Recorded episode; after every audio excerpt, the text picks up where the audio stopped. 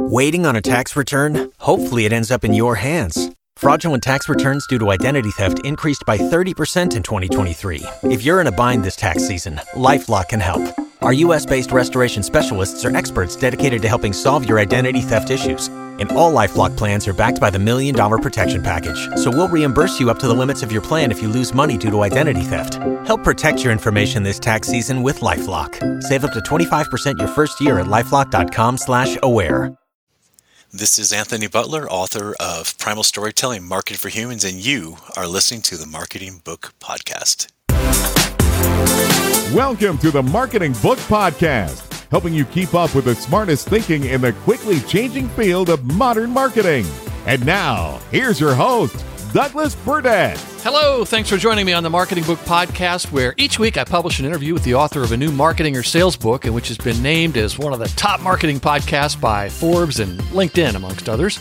Don't worry about taking notes. You can find links to everything linkable in this episode's website page at marketingbookpodcast.com. And since I get to read every book featured on the show, if I can recommend a specific marketing or sales book or any other resource I know of for whatever challenge you're facing, send me a LinkedIn connection invite with a message that you're a listener, and I will do my best to get you pointed in the right direction.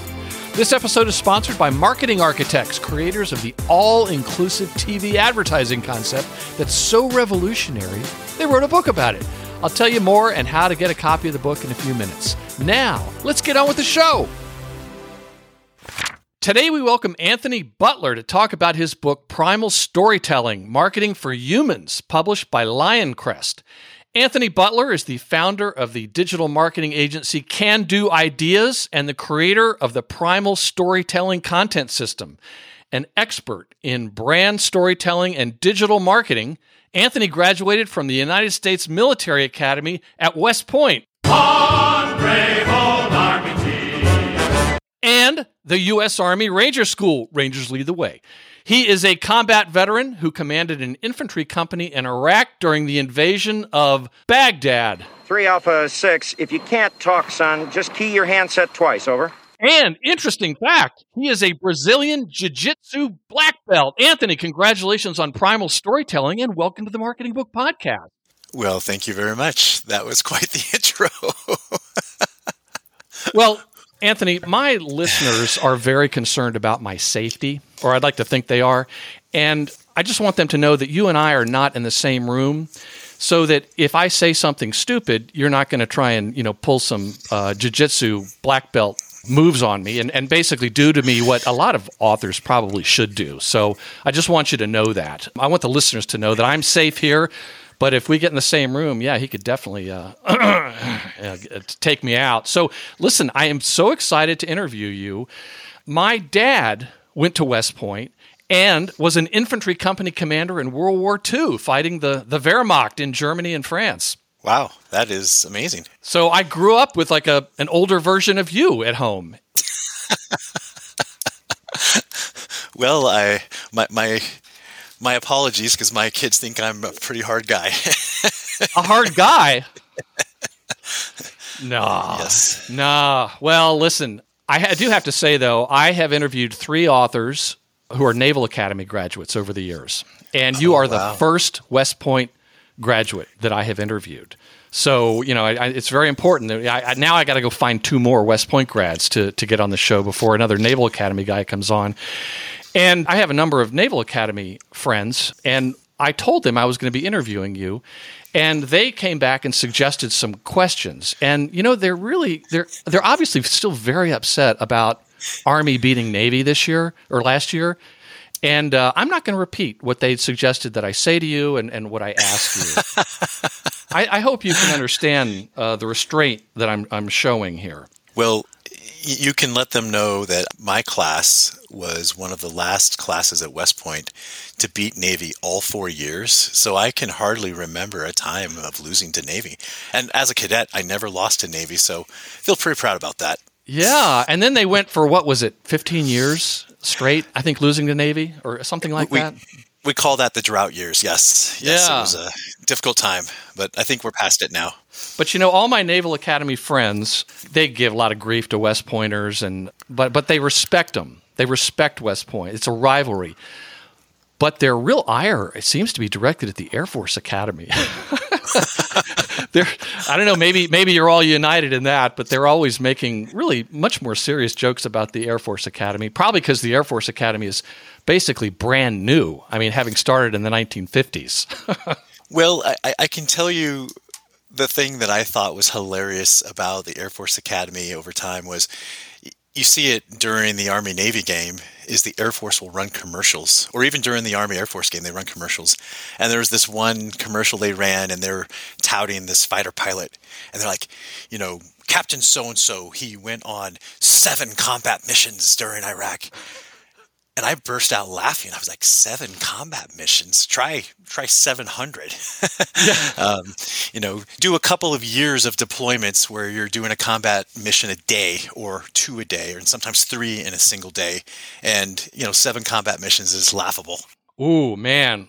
So we're getting into a military, a service academy throwdown here on the Marketing Book Podcast. so I I got to get those Air Force Academy grad. I haven't interviewed one yet. So, and, and when you're the host of the Marketing Book Podcast, you keep track of trivia like that about your about your guests. So let's get to the book here. There's so many interesting things to talk about. I want to read a quote from um, page 15, and then I'm actually going to want to jump over to chapter five to get something out of the way that I think is very important. You write, "Primal storytelling is the culmination of years of work and study of a single question: How can marketers influence behavior? I have tried to capture this system in an easy to follow process that any entrepreneur or marketer can use to create high performing content. It is equally applicable in business to business, business to consumer, and even for account based marketers. The process is not relying on some new technology that will become obsolete in 18 months, and I suspect it will stand the test of time. It is based on a deep understanding of human nature and storytelling, neither of which has changed in thousands of years. My hope is that primal storytelling will itself evolve and improve as primal storytellers worldwide work to create marketing for humans that connects and helps solve real problems. So I want to jump over to chapter five. You write, from an evolutionary perspective, humans have not been around long enough to adapt to changes in technology. That happened in just the last 100 years or so. They are still driven by the same primal urges today that drove them in 70,000 BC. It is an important understanding that will help content creators create more effective content by speaking to the primal urges and emotions of people. The better that modern marketers understand how stories tap into primal emotions and impulses of human beings, the more likely they will be able to craft stories that inspire action. So, storytelling is really powerful, unbelievably powerful. Other books that have been on the show about storytelling talk about that. Yours brilliantly explains that. But there are certain words that I think marketers should not use around civilians. And Anthony Butler, what I mean by civilians is people outside the marketing department. Because there's a great perception of marketers as being arts and crafts party planners who work in the make it pretty department. And they don't understand this. And I, there's a lot of, you know, if you use the word content marketing, storytelling, influencer marketing, on and on and on, they just, people glaze over. And so I think it's really important that people, uh, understand that you have to be careful explaining that to anyone outside the marketing department unless they completely understand this. Uh, talk about what they want to achieve, talk about their goals.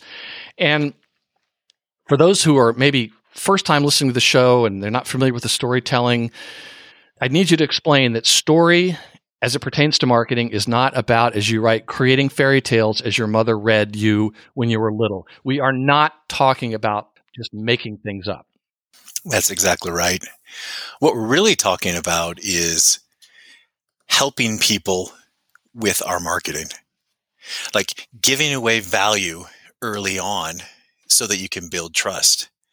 And, you know, p- part two of, of this book is probably going to be primal storytelling for sales, in that the stories that the salespeople tell really have to do with the transformation that their current customers are having, mm-hmm. the, the, the kinds of things that you can do as a company to help someone.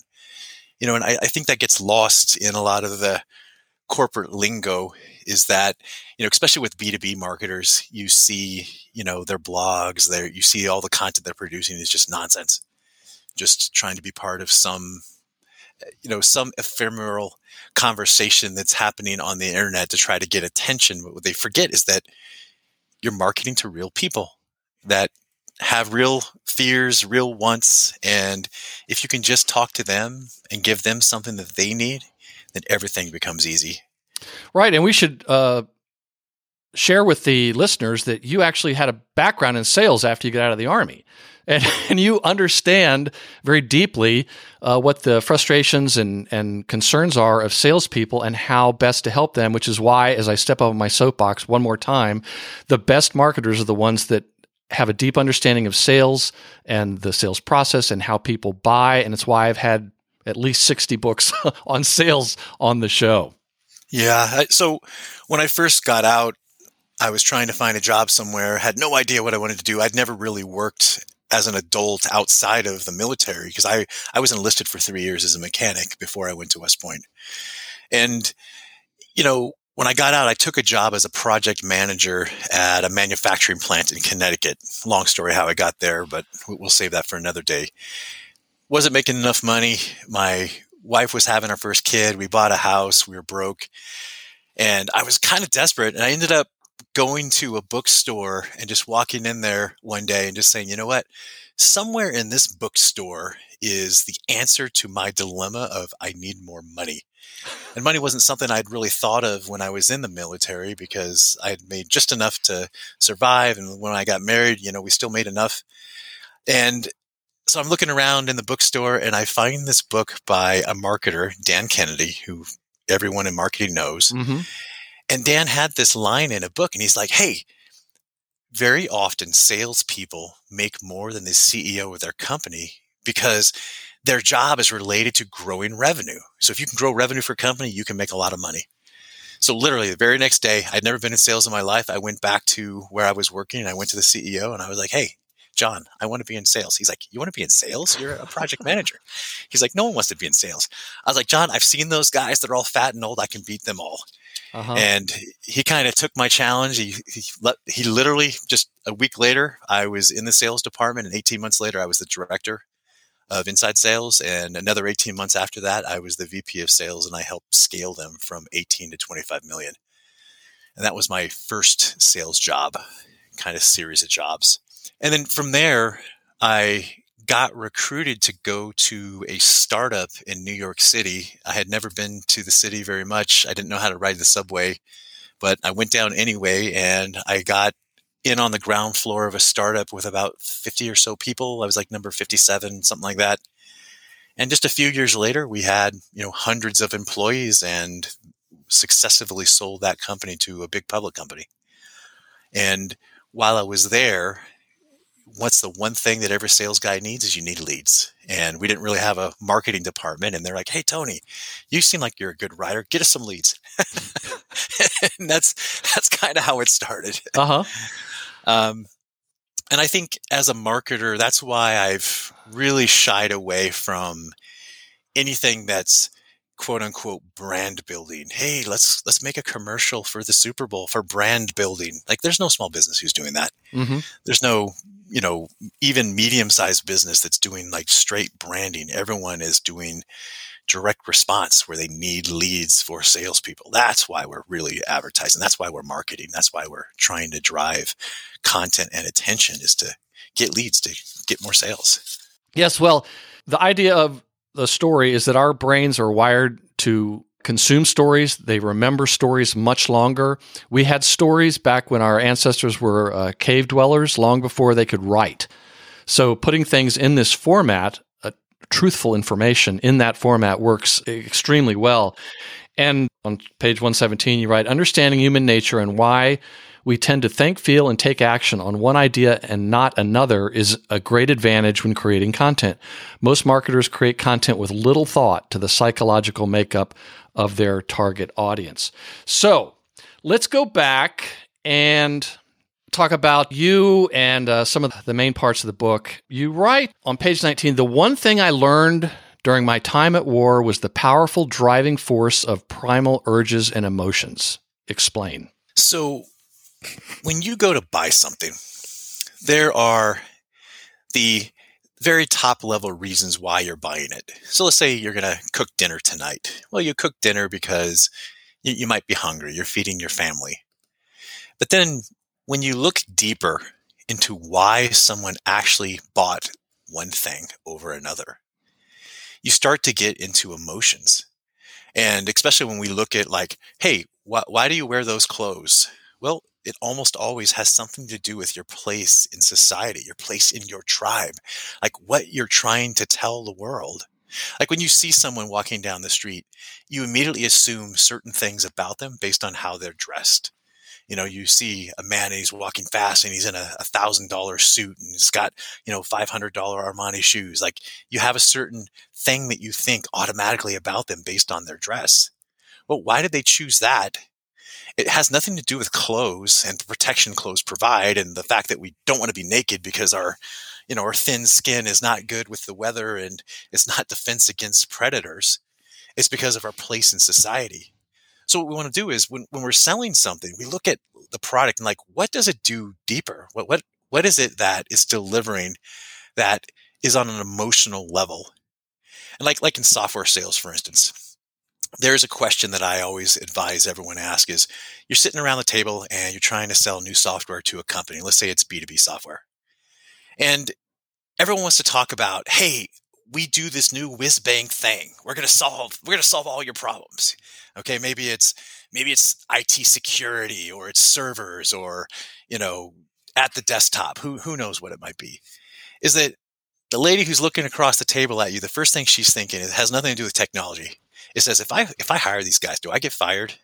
Am I going to lose my job? Am I am I going to now be back on the unemployment line and I won't be able to I won't be able to feed my kids? That's am I going to be thinking. thrown out of my tribe? Yeah, exactly. Am I going to mm-hmm. be thrown out of my tribe? You know, in, in modern day times, like I think we overlook those emotions during the sales process and, and, definitely during the marketing process. And we, we don't, we, we don't look deep enough. We look at the surface level. Oh, I, I, I provide marketing services. Okay, well, great. That, that's you're you're one of you know a hundred thousand marketers in the country, right? Yeah. How many agencies are there? Mm-hmm. But what separates a good agency from a great agency? And what it is, it's a deep understanding of the real reasons someone buys something. Does someone buy a, a new $150,000 car because they want transportation to their job? Or do they buy a hundred fifty thousand dollar car because they want people to see them in that car and know that you know what I've made it. Right. You know, right. Like you know, what does a car cost? If you look at on one end of the scale, you can buy a five hundred dollar junker that's all rusted out, and on the other end of the scale, what do you got? The a Bugatti. It's like five million dollars. There's a story to be told about the person who drives that car and the signal they're trying to send the tribe. And if you can understand what that motivation is, everything is easier. And it's like that in every industry. It's like I, I do quite a bit of work in hospitality. One of the questions I ask all of the hospitality companies is that why are people really staying here? Okay, yeah, they want to sleep, they want to be comfortable, but what's the real reason? Is it proximity to something else? Is it they love luxury? Is it you know, is it something, it's something deeper than what you think it is. Because here's the thing most of the time, we're not selling what we think we're selling, we're selling an experience or we're selling some sort of place in a tribe, a signal to someone else. You know, when you th- think about when you eat fast food versus when you cook at home. Okay. Very different quality, very different kinds of food you you might cook very different than like if you eat at McDonald's, right? It's just different. Um, and there's lots of people now that will never eat at a fast food place. Myself being one of them. I never eat there. I never eat fast food. I haven't eaten fast food in over 20 years. Kind of crazy, right? and you have kids. That's great. Yeah. Well, oh, yeah. Uh, yeah. but it's it, there's the expression I love. Uh, your customers aren't buying what you think you're selling. Exactly. But I want to go back to Anthony Butler and your combat experience. It's like when I was growing up, my dad, you know, like most veterans, didn't want to talk. He had like four combat tours in his career, but they don't generally want to talk about it. But you wrote about it, so I'm going to ask. Let's go back to what you learned in, in combat because earlier in the book, you wrote War wears away at the civilized veneer we wrap our primal urges in during peacetime. So, what was it in combat that led you to understand more about primal urges? Well, one of the things that started to happen, and I, I commanded an infantry company in Iraq during the invasion when we on the fight into Baghdad. So I was one of the infantry companies that initially crossed the river to do the first fights into Baghdad. And as casualties start to mount, you know, one of the responsibilities of every officer is to manage the emotions of the men. It's important. Why is that? Well, people start to die. Your friends, you see your friend blown apart. It doesn't make you happy. It doesn't make the next firefight where you're in the same frame of mind as you were when you first came into the war. And that anger builds on itself and it can turn an ugly head in ways that, you know, we don't like to talk about in civilized society. And so the officer's job is to make sure it doesn't get out of hand and no one's violating any kinds of, you know, any kind of laws or things that you just can't come back from. And we're trying to keep it as civilized as we possibly can, understanding that you're there to win. You know, that's that's a hard thing for people to really understand until you're in it. And, you know, I I had two men killed on the way into Baghdad. One of them was a an E7, a father of five, and his wife was a second time widow. Her first husband had passed away from cancer and she remarried and was married to this gentleman for over 20 years.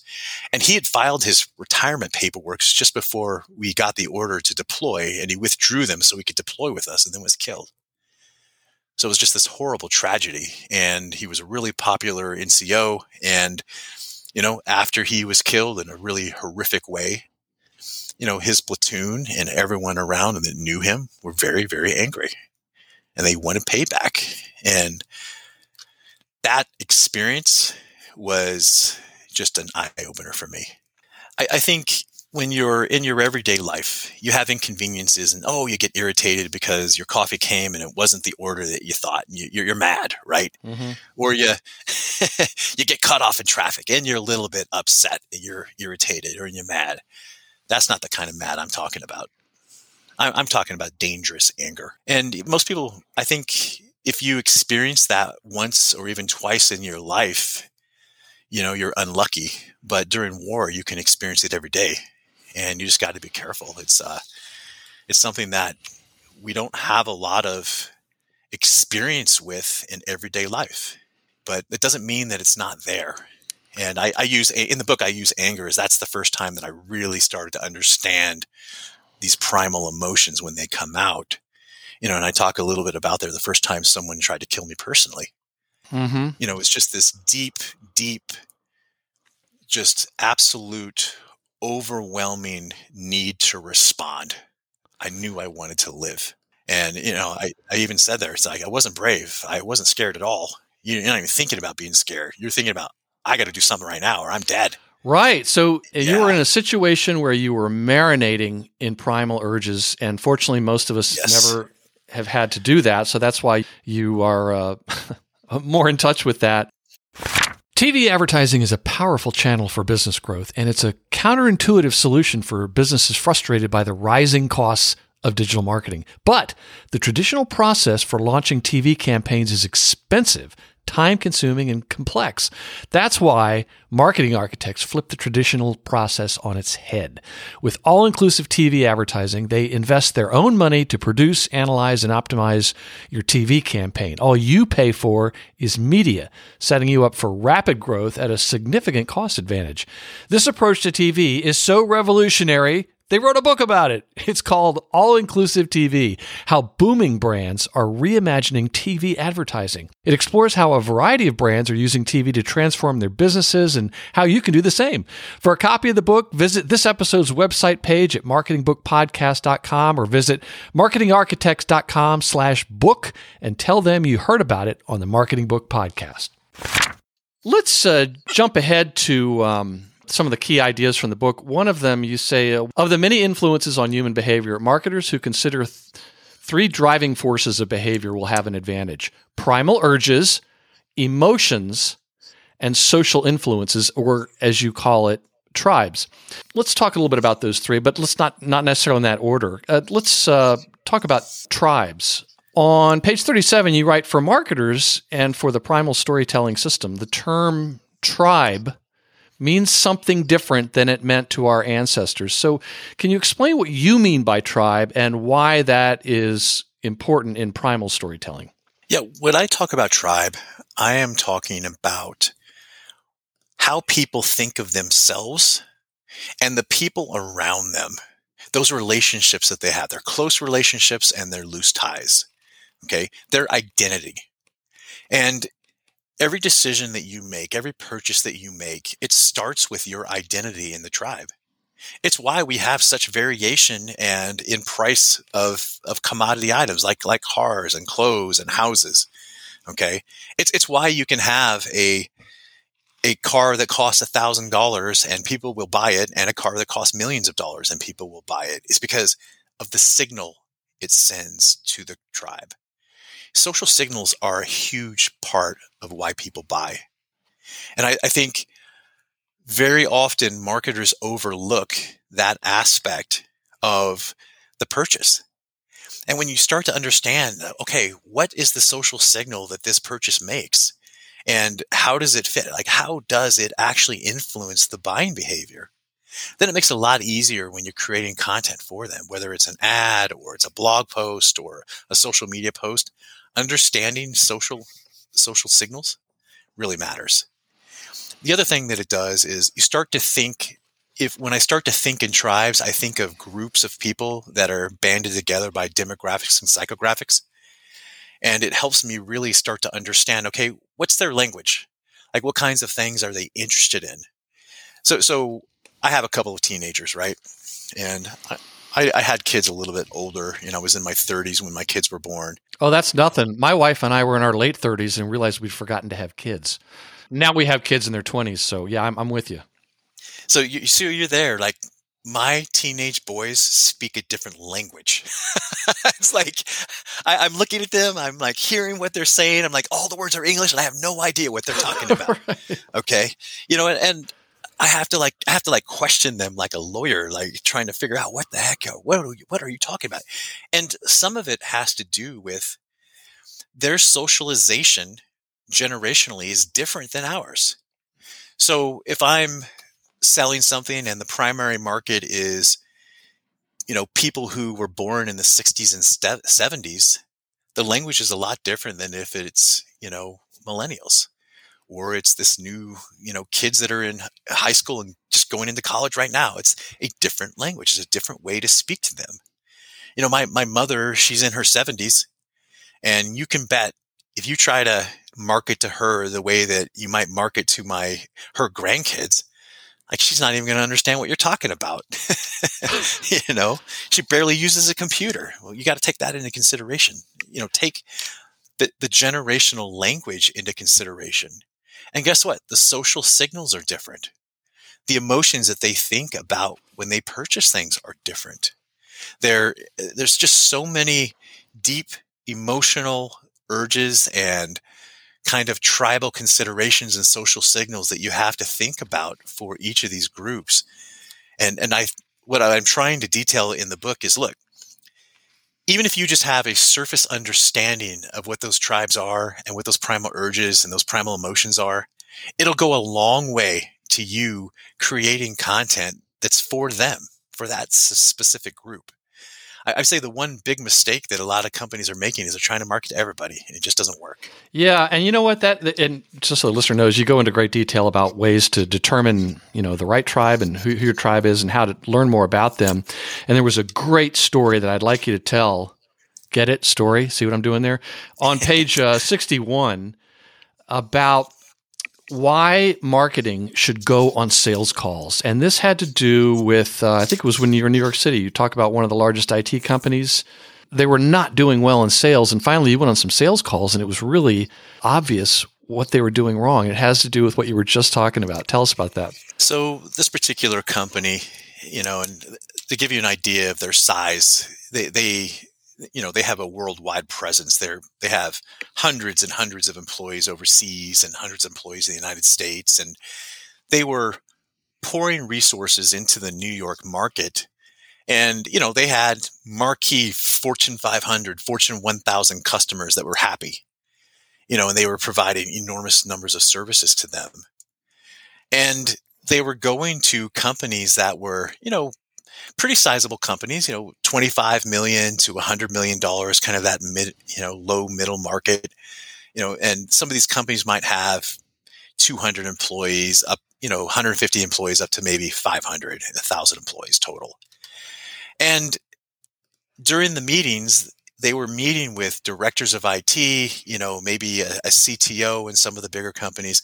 And they were talking about, yeah, I, for our global clients, you know, this is the kind of work we're doing. You know, for for this for this client that has, you know, 500 locations, this is what we're doing for them. And I could see the reaction with their these customers, these leads is that they didn't care about those kinds of clients because they weren't those clients.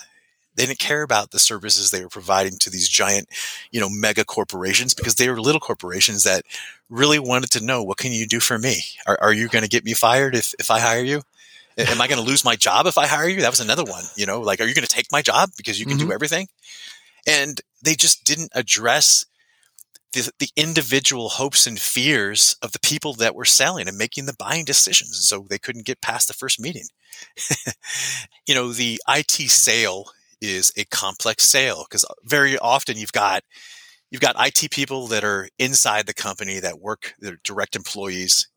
You've got uh, very often you'll have someone from the financial team, CFO or a director of IT, someone like that involved.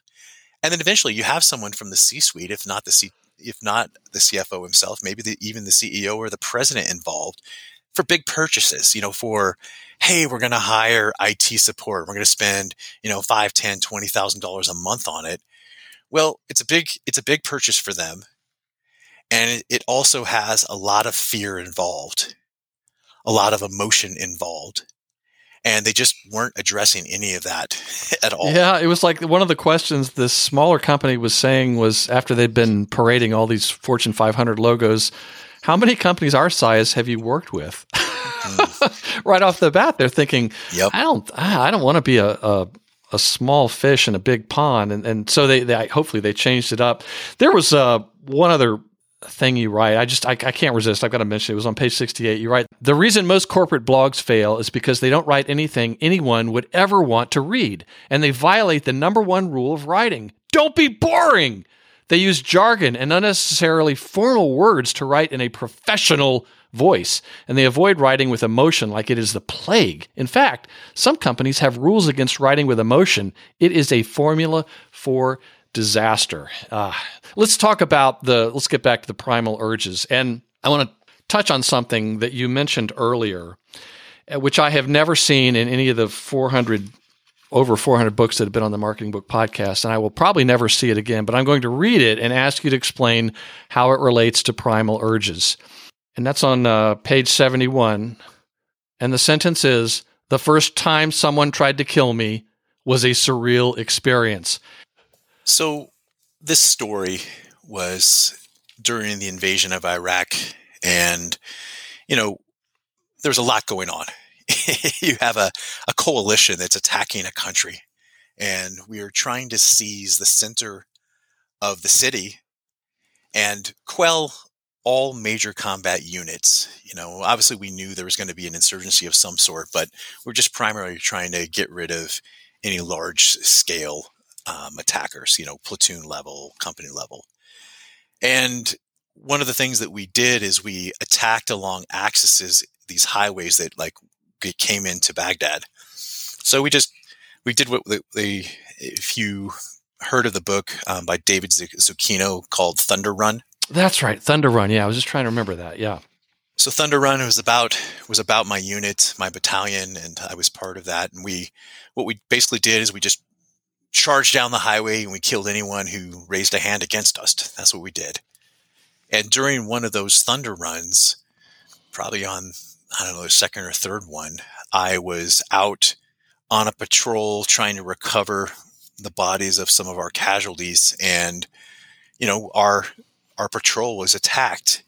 And I was in a was in a Humvee with no doors on it. This is before the Up Armor came over to Iraq, and I was just sitting in the doorway with my weapons, kind of radio on my left ear, weapon pointed out, and you know, guys with a machine gun came at us. Um, they had a fixed machine gun, and then some guys ran and charged at the convoy.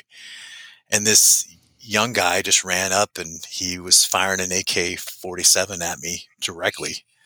Um, and he hit the front of the Humvee with, hit the front of the, the vehicle with some rounds. A couple rounds went in front of my face and went up out the, the top of the Humvee and missed the guy right behind me, hit the back of our Humvee, and then shot a couple of guys that were in the vehicle behind us. You know, they were wounded. Um, you know, it's just one of those surreal moments when it's a little different than when okay you're having a firefight and everyone's 100 yards away and you know you're trying to look for movement and there's bullets flying back and forth a little different than hey this guy is he's looking at me and he's trying to kill me personally uh, that was a a wake up moment in my life but it wasn't until after you got back to your base that you exited the primal urge uh, arena. You kind of kicked in, all the primal urges started taking care of you. So, you know, it's that rush of adrenaline. Mm-hmm. You just, you get it. It's there to keep you alive. Time slows down. You're moving faster than you normally would move. You are stronger than you normally would be, and you're reacting to the moment. Um, you know, saw lots of that during the war. there, there was another story of a, a guy who, one of, one of my guys who was in the mortars and he was picking up mortar rounds two at a time and running to another position. So he's unloading a truck, you know, because they were getting resupplied, and then running the mortars back to the actual um, weapon so they could be fired.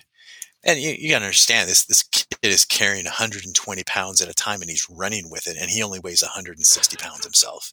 Yeah, you know, so I mean, it's just this incredible feat of strength. Well, could you do that under normal conditions? I, I don't think so. But it's a lot more common when you're under direct fire and you know people trying to kill you and you want to stay alive. Yeah, you do. Th- so interesting. Well, let's jump to uh, some of these specifics of these urges. You write that the goal for marketers is to gain a useful understanding of the urges behind human behavior like we've been talking about, and incorporate those urges into your sales, marketing, and advertising. And let me just mention what they are. We're not going to talk about all of them, but it's uh, there's nine, as I as I by my count: food, shelter, clothing, safety, protection, sex. Oh, behave. Curiosity, significance, and spirituality. Now, out of those primal urges, can you talk about the ones that are uh, perhaps most relevant for marketing and sales? So here's what I'll tell you all of these will apply in some way. Right. Slightly different than you might think. Mm-hmm. So we were talking about okay, you have a 50 year old office manager and she has invited a new IT company in and they want to talk about taking over their IT. Well, let's, let's talk about safety and protection. So the first thing she's thinking about is if I hire these guys, do I get fired? Okay, yes. that's safety for herself, her job, her livelihood, mm-hmm. protection of her family. Okay, those are things that she's thinking of. And then more than cost. way more than cost. Yeah. Cost is a is a distant, distant fifth. Yes. And there's another one. There's one more that you have to remember on every sales call, especially when you're doing those kinds of sales, is the significance to her. If you get hired and she's the one that brought you in, Okay. Now she's the hero within the company. She feels good about herself. She did a good job. She gets a pat on the back from the executive team. Maybe she gets a raise later on. Like that's a win for her. Okay. You don't get past her if you don't make her comfortable. You don't. You don't get to the next step. Because here's the thing on it when it's, when it's a team sale is that in a team sale, everyone can say no, but only one or two people can say yes. Mm, mm-hmm. So you've got to talk to everyone at their level and what's important to them. Yeah, and the uh, you know these buying teams are only getting bigger and bigger, and their exactly. motivations and concerns and fears are often very different. And, and back to the point of trying to talk to everybody the same way. That's exactly right. You know, and then the two that I think companies have the hardest time getting their arms around are sex and spirituality. Okay. It's not, you're not going to use these in a lot of different situations, but you do see them being used. You know, like think of all of the marketing around motorcycles and automobiles for the last hundred years. What do you see? Well, you see scantily clad young women in bikinis. Mm-hmm. and there's a reason for that. And they've done enormous amounts of testing and removed those ladies. And guess what?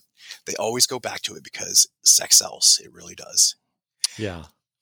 The spirituality side, and we're not really talking about religion necessarily. What we're talking about is people's connection to nature and things in the broader world. So we see a lot of this kind of, you know, speaking to the spirituality side in vacations and hospitality, like taking a destination. Like, like for instance, I live in Montana. I live where people vacation.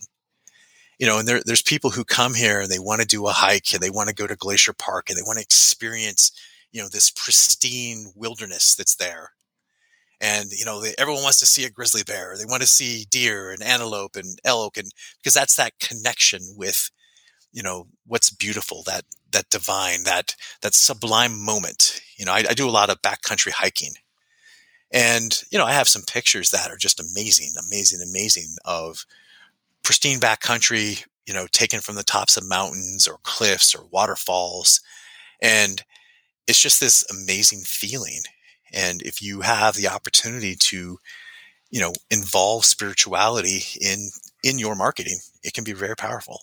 But mm. it's not hmm. it's not for every brand. It's not for every service or product. Um, the same thing with sex. You could use sex in most marketing, but you always have to be smart. Is like, is it really appropriate to our audience? And maybe not. Probably yeah. not. Yeah. But these are the things to be thinking about before you start exactly. talking about your product and your uh, bandwidth and your speeds and feeds. Oh my goodness. Well, let's let me let's transition over to the other part. So those are the the primal urges, and they're there. Don't pretend they're not there, folks. you write on page, let's see, 103. Humans have basic primal urges such as food, shelter, clothing, and more elevated urges such as curiosity, significance, and spirituality. Primal emotions on the other hand, can be described as the feelings humans experience and which emerge from these basic drives. Can you talk about some of the what you call cornerstone primal emotions that are uh, maybe more helpful for marketing and sales? Yeah, the, the two that I think are used the most that you, you see every team using are curiosity and the secret, the unknown. Mm. Okay.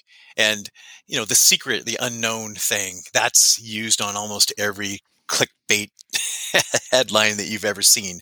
You know, it's like the thing that Scarlett Johansson did that, you know, made her sexier than ever. Like, and, but they don't tell you what it is. And you know, it's clickbait. You know, if you click that link, it's just going to send you to some BS crock of crap page that mm-hmm. you don't want to see, but you just can't resist and people click anyway. Right. Right. Um, you know, curiosity is a big one you know people are curious about why things work about understanding you know what is in the world um, you know using curiosity skillfully using curiosity skillfully you know it, it those things can really help you Right. Um, and it um, seems like it's tied to the human brain's focus on novelty because that's one of the things that's probably kept our ancestors alive over the years, finding something different looking for movement.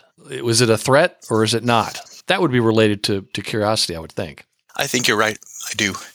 And, you know, curiosity and not, you know, the unknown secret. The, like think think about the phenomenon around the book, The Secret. Okay. You, you heard about that. You know, it was 100 million people watched this video. Well, one thing that most people don't understand is the entire book, The Secret, was basically plagiarized from Wallace Wattles from the 1930s. Okay, it, it's the exact same book. It's the exact same idea. Everything about it. They just reformatted it and called it The Secret. Okay, this idea of manifesting your vision. You know, is that the Rhonda Byrne book? She she was one of them. There's lots of others who uh, were involved in promoting that whole thing. So some of the others are uh, fear, lust, love, excitement, nostalgia, and then you mentioned surprise, curiosity, surprise as well. So I want to talk about the couple of brand, what you call brand stories. That for, there, I mean, there's lots of approaches to stories that could be used, but you've boiled it down really nicely to four. and for that, I thank you. It's like origin stories, vision stories, transformation stories, and brand value stories. What would be an example of an origin story? So, the origin story is the story of the founders. So, let's think about Apple. Mm-hmm. You got Steve Jobs, you've got Wozniak together Wozniak's this super genius and they create a computer. And then Steve Jobs goes out and he tells lots of stories about this computer and he sells it. And that origin story and how they got started and how they did it, it drove that business forward. You know, Elon Musk did the exact same thing with SpaceX.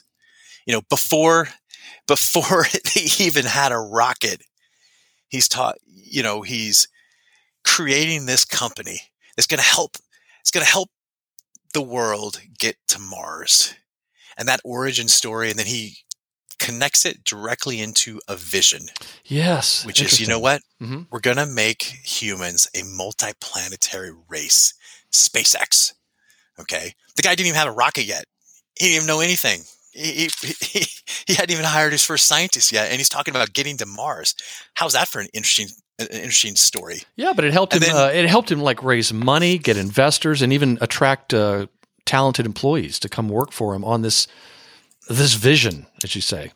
Exactly. Exactly. Now, not everyone is trying to get to Mars and save the human race and have a, a multi-planet. You know, so for those of us that are on Earth, you know, our origin story is how we got started what it was we were trying to do when we got started and, and the struggle that we went through. Mm-hmm.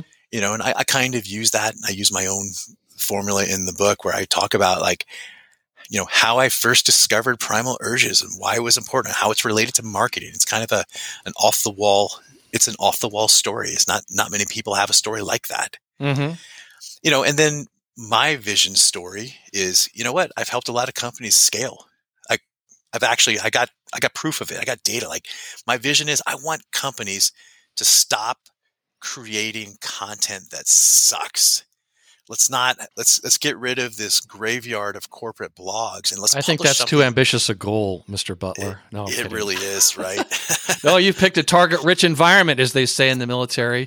Oh my goodness! But you know, the I think if I'm not mistaken, at one point in the book, I can't remember where you talk about how some companies, like the marketers, maybe if it's a bigger company and there's more layers, it's hard to extract that origin and vision story thing. If, yep. if I'm not mistaken, but the transformation story seems like a, a, a really good one because you can talk about your your customers and the success you've you've provided. Can you, can you explain this transformation story? Is that the one that's probably used more than origin and vision? Yeah, it, it's used a lot. You know, those are case studies. The, these are those transformation stories of how you helped you know what value delivered to customers. You know what was it like? What were the problems that they had before they found your product or your service? What was it like working with you when they were going through it? And then what was the after? Like you know what how did their life change for the better after they work with you? You know and in the fitness industry every fitness influencer out there uses before and after pictures and you know before me you were fat and after me you got six pack abs and you're you know you're posing for olympia. Mm-hmm. uh, but for for most companies i think it really has to do with hey there's a business problem and this problem was really hurting people. They found us they worked with us we did everything we could to help them and afterwards they were happy that's the story. yeah, and you know, it seems to me that you, you could take it down to like a product sheet, right? Well, a lot of companies will say, well, this is what it does, this is how it's made, you know, it's all about the product. And it would be just yep. as easy in my mind to you could still communicate that, but you could put it in the in the format of a story and say this is the product, but make it about, you know, she was uh, uh, running a, a, factory and she was worried about downtime and she was looking at different you know widgets. And this came along and she tested it and it worked and now she's got it uh, almost complete uptime or something like that where inst- instead of just talking about the product you talk about the transformation story. And i i wish more companies would do that sort of thing. And, t- and i don't think it takes up any more space on that sell sheet. It doesn't and you know i, I think i think in case studies I, I think that a lot of product sheets miss out and they're just a waste of space because features are fine, but no one buys features. Everyone buys benefits, right? They they they don't buy the drill, they buy the hole. mm-hmm. Okay. We want people to understand that we've already had success with someone just like them. they understand me yeah Yes. yes okay Someone folks this is like what them. you want to tweet out facts tell stories sell Yes. just a couple other uh, things I wanted to touch on that I, I just uh, I would hope that more companies could could think about this. Maybe when they get to work after they've been listening to this, driving there. But you you talk about in another chapter, you talk about uh, plots. There's all different kinds of plots. You can go crazy with all these uh, types of plots, but you talk about just five that work really well in content marketing. And let me list them, but we're not going to talk about all of them. Overcoming the problem, the underdog, the quest, life's journey, and solving the mystery. Let's talk about that first one. You say overcoming the problem is one of the most used plots marketers employ, but I would argue they're still not doing it enough. But explain the overcoming the problem. Is it's kind of similar to the the transformation uh, story, right? So it, it's related to the transformation story, but it, it's it's a little bigger than that. Mhm. In that we're starting with their pain. We're starting with like what is it that is driving them to look for a solution to what is going on right now. Okay, and once we do that, and then we can talk to them about, hey, this is how we can actually help. And, and I, I think the reason that this particular plot line is so attractive is because it's the easiest one. It's the one that's the most obvious. Hey, I'm an accountant. I can help you with your taxes. If you have any trouble with your taxes, you come to me and I'm going to solve your problem with taxes. That's it. Okay. Now, the more creative you are and the, the cleverer you are, you can tell that story in a hundred different ways that can be really attractive to the target audience you know and that that's that's what we're trying to do is we're trying to tell a story that is attractive to a small audience not to everybody because what, what if what if i do taxes and i i focus on elder you know elders you know people who are in retirement or headed towards retirement versus hey entrepreneurs or versus you know people who are just getting out of college and starting their career. It, these are all different kinds of markets. And so I can tell that same exact story multiple different ways with multiple different takes. And um, the second one there, the underdog, is one that I think a lot of young companies can do well with, especially if they're going into a really competitive market, right? Mm-hmm. Is that being small, being scrappy, you know, not being the the 800 pound gorilla, that can be a, a great strength. Like the, I think you gave the example of Avis back in the day. Yes. Oh, They- that's right. Yes. There was Hertz was number one and Avis was number two, and forever. Oh well, for I don't know, for fifty years maybe they were. We we're number two. We try harder. We try harder, and and I think that that works so well, and it rang with people because you know what? We love underdogs, and we mm-hmm. really want to work with someone who is really into helping us. You know, you're not just you're not the the tiny tiny customer in their big big ocean of customers. Like you're important to them, and they want to feel important. And Yeah, they and I think we we we more easily relate to the underdog than to the hero. At least I do. Absolutely Let me add. Uh, let me just let me uh, put a pin in this, as they say. Uh, another great line was from page one eighty two, where you write: "Marketers creating corporate content seem to believe that to be taken seriously and reflect well on the brand, they must be serious and write in a dry, educational manner. Pompous, overwritten, and void of human emotion are not the hallmarks of professional writing. They are the signs of a lack of skill. Even the most conservative businessman sitting in his Madison Avenue office with a view is a human being and appreciates a well told story that delivers value. You know, let me uh, just jump to one other thing that was I thought was really super practical. And again, I couldn't resist. The, you write us as 193. Marketing teams struggle with deciding what content to produce and how to do it. Most of them make the mistake of starting with their own products and services and starting to tell the world about them. They usually conduct a brainstorming session that starts with all the marketing material and brochures the company wrote about how great they are, with the decision to turn these into listicle blogs, social media posts, and other forms of corporate diarrhea. Most corporate content fails because it is lifeless, dry information that they try to disguise as useful content for their readers. And then you go on to write that it can be helpful for marketing teams to understand the three types of content relevancy as it pertains to their thing, what they actually do to serve clients. And I want you to talk about these. You say there's relevant content, semi relevant content, and non relevant content. If you could talk about those, because you talk about non relevant content is the hardest for companies to embrace, but it has the biggest potential for long term success. Go. All right. Relevant, non relevant content. Relevant content is things about what you do. So I'm a marketer. I tell stories. I I produce content about storytelling and marketing, right? That's that's my relevant content.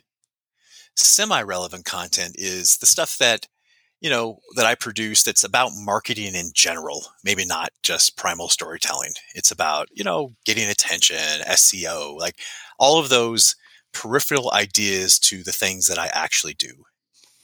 The non-relevant. Now, this is where things can get really interesting. Is that let's say, for instance, I I want to target copywriters. Let's say it's copywriters, and I want I want every copywriter in America to know more about primal storytelling because that will help them write the best copy ever.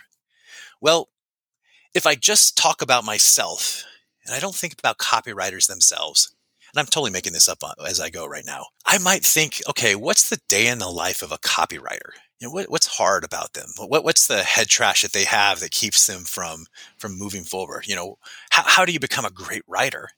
So maybe I start something and maybe it's, hey, a hundred ways a copywriter can be more creative.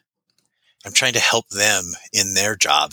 Has nothing to do with primal storytelling. Has nothing to do with marketing, but mm-hmm. it's about creativity for that copywriter. Right. Now, this could be a very top of the funnel kind of piece where I'm just trying to attract copywriters.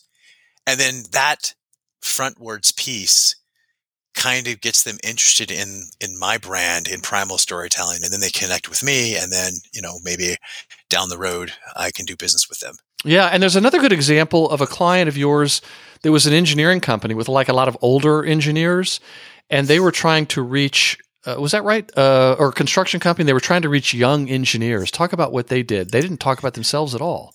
They didn't talk about themselves at all. What we settled on was we would create a leadership development tract and we would have produce content for engineers that are just getting out of college that are going to big companies and how could they advance their careers and advance themselves as a professional you know, and so we did stuff like, hey, um, here's a white paper on how to run meetings, how to solve problems, how to be, how to relate to other people on your team, how to be a better team member, you know, mm-hmm. all kinds of things. And leadership, were, I think, wasn't that one of the, the topics? All things, all things related to being a leader. Exactly.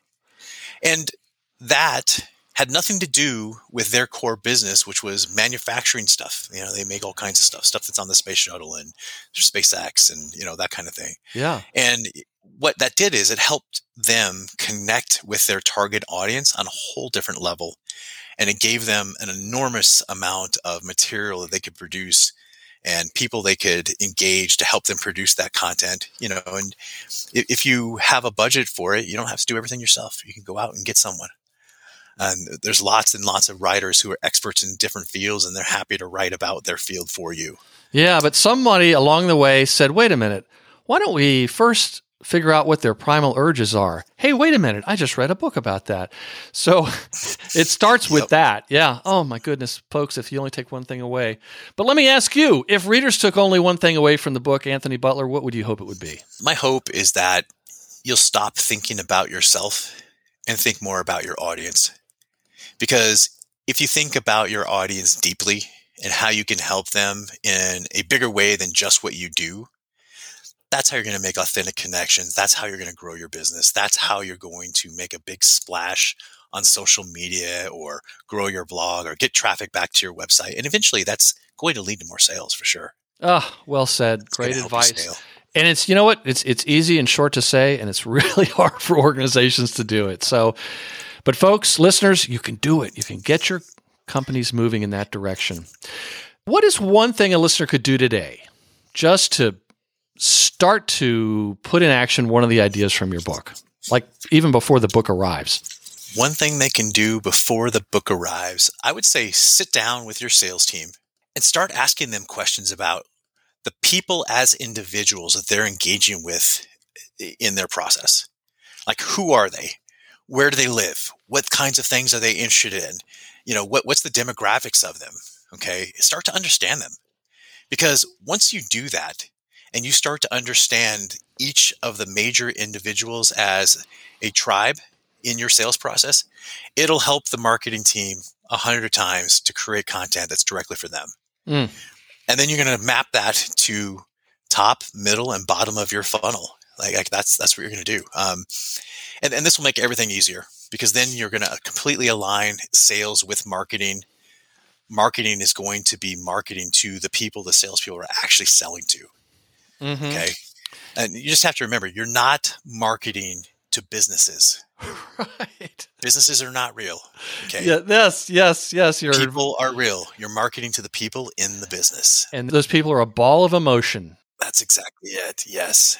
And there's nothing better. I've seen this work where you know, and the the the buyer feels like that company gets them. They understand them. And the other thing I want to remind folks is is just like running from the bear with your friend, you don't have to run faster than the bear, you just have to run faster than your friend. And I know that really applies to Montana, but it's like you don't have to do this perfectly, folks. You just have to do a little bit better than your competition and it'll catch fire. I've seen it work. And if it doesn't work, I'll refund your money. So, looking back on your career, what books have most inspired it? You know, I I really love Steven Pressfield, his The War of Art. Yes. I, I, think there's there's a lot of truth in that book. I think every marketer should read that book. That should be required reading in every any in every creative endeavor. You should read that book. Um, you know, some other books that I've really really thought are influential. You know, is Chris Vogler, The Writer's Journey, Russell Brunson, Expert Secrets. Great, great book, great marketing book. Um, he, he lays out some really really smart smart tactical things that you can do and some strategic stuff. So I would say those three are probably on the top of my list for someone who's just getting into marketing and just getting into any kind of creative field. Oh, great, great. Yeah, I've uh, I was able to interview Steven Pressfield for the 400th episode about his book "Put Your Ass Where Your Heart Wants to Be," which was sort of a continuation of the War of Art. But the War of Art, oh, I reread that before his interview, and then read the uh, the other one. But it's just it's he's one of those few authors that when I read his book, I think he's been monitoring my thoughts. Or it's funny you say that. I have a I have a journal entry. I was like, Steve Pressfield wrote the War of Art for Anthony Butler. yes, it's like he's been. And there's another one. Seth Godin's another one where I just think, God, I, I can't get away from this guy. He the, the arguments here are, are just airtight. Ugh. And they're short books. They're really good. And that book has been mentioned, The War of Art, has been mentioned by a number of authors over the years, being very uh, influential. So, well, are there any recent or upcoming books that you recommend or are looking forward to reading? You know, of late, I've really been reading a lot of fiction, believe it or not. That's good for you. Yes, folks, don't, ex- don't only read these nonfiction books. Fiction is very good for your brain. But please go ahead. so I, I, have a giant, giant library of nonfiction, and I, I think it, it it makes me a little bit more anxious. And reading fiction helps me relax. It's I can just disconnect, and I, you know I'm doing lots of client work, and I, I'm still helping companies, you know, grow their marketing. So I'm thinking about their stuff a lot, and fiction just helps me disconnect. So then when I do come back, I'm full focused and I've got energy, and it's it's it's been a great thing. So, who who are some of the authors that you you like, uh, uh, fiction authors? Well, recently I've been enjoying a kind of a fantasy fiction with my son. My one of my teenage sons is this author named Will Wight, and he has a uh, a series called Cradle. Fantastic! It's kind of like the last Airbender, you know, last Avatar kind of kung fu mage fighters. really good book, really fun, fun series. Oh, good, good.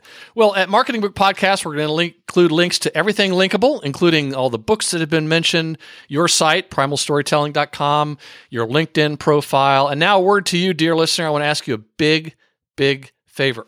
Please reach out in some way to Anthony and congratulate him on the book and thank him for being a guest on the Marketing Book Podcast uh, putting up with a lot of stupid jokes. Send him a message on LinkedIn uh, or on his website. Guests on the show have told me that they really enjoy hearing from Marketing Book Podcast listeners, and not just because Marketing Book Podcast listeners are so ridiculously good looking. And if he hears from enough of you, you know, he'll he'll really appreciate it if he writes another book. He's going to want to come back on the show. Heck, he might even invite me out to Montana to go hunting.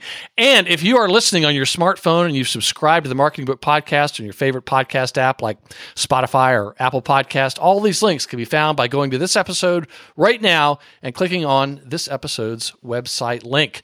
The book is Primal Storytelling Marketing for Humans. The author is Anthony Butler. Anthony, thank you very much for joining us on the Marketing Book Podcast. Well, Douglas, I really appreciate you having me on, and uh, it was it was fun. And that closes the book on another episode of the Marketing Book Podcast. I hope you enjoyed it and found it helpful. Special thanks to this episode's sponsor, Marketing Architects, creators of the all inclusive TV advertising concept that's so revolutionary, they wrote a book about it. For a copy of the book All Inclusive TV How Booming Brands Are Reimagining TV Advertising, visit this episode's website page at marketingbookpodcast.com or visit marketingarchitects.com slash book and tell them you heard about it on the Marketing Book Podcast. And if you are one of the legions of listeners who have left an iTunes review, please let me return your kind favor by mailing you some Marketing Book Podcast stuff. Just send me your mailing address anywhere in the world and I'll drop it in the mail. And remember the words of the late, great Jim Rohn, who said, Formal education will make you a living, self education will make you a fortune.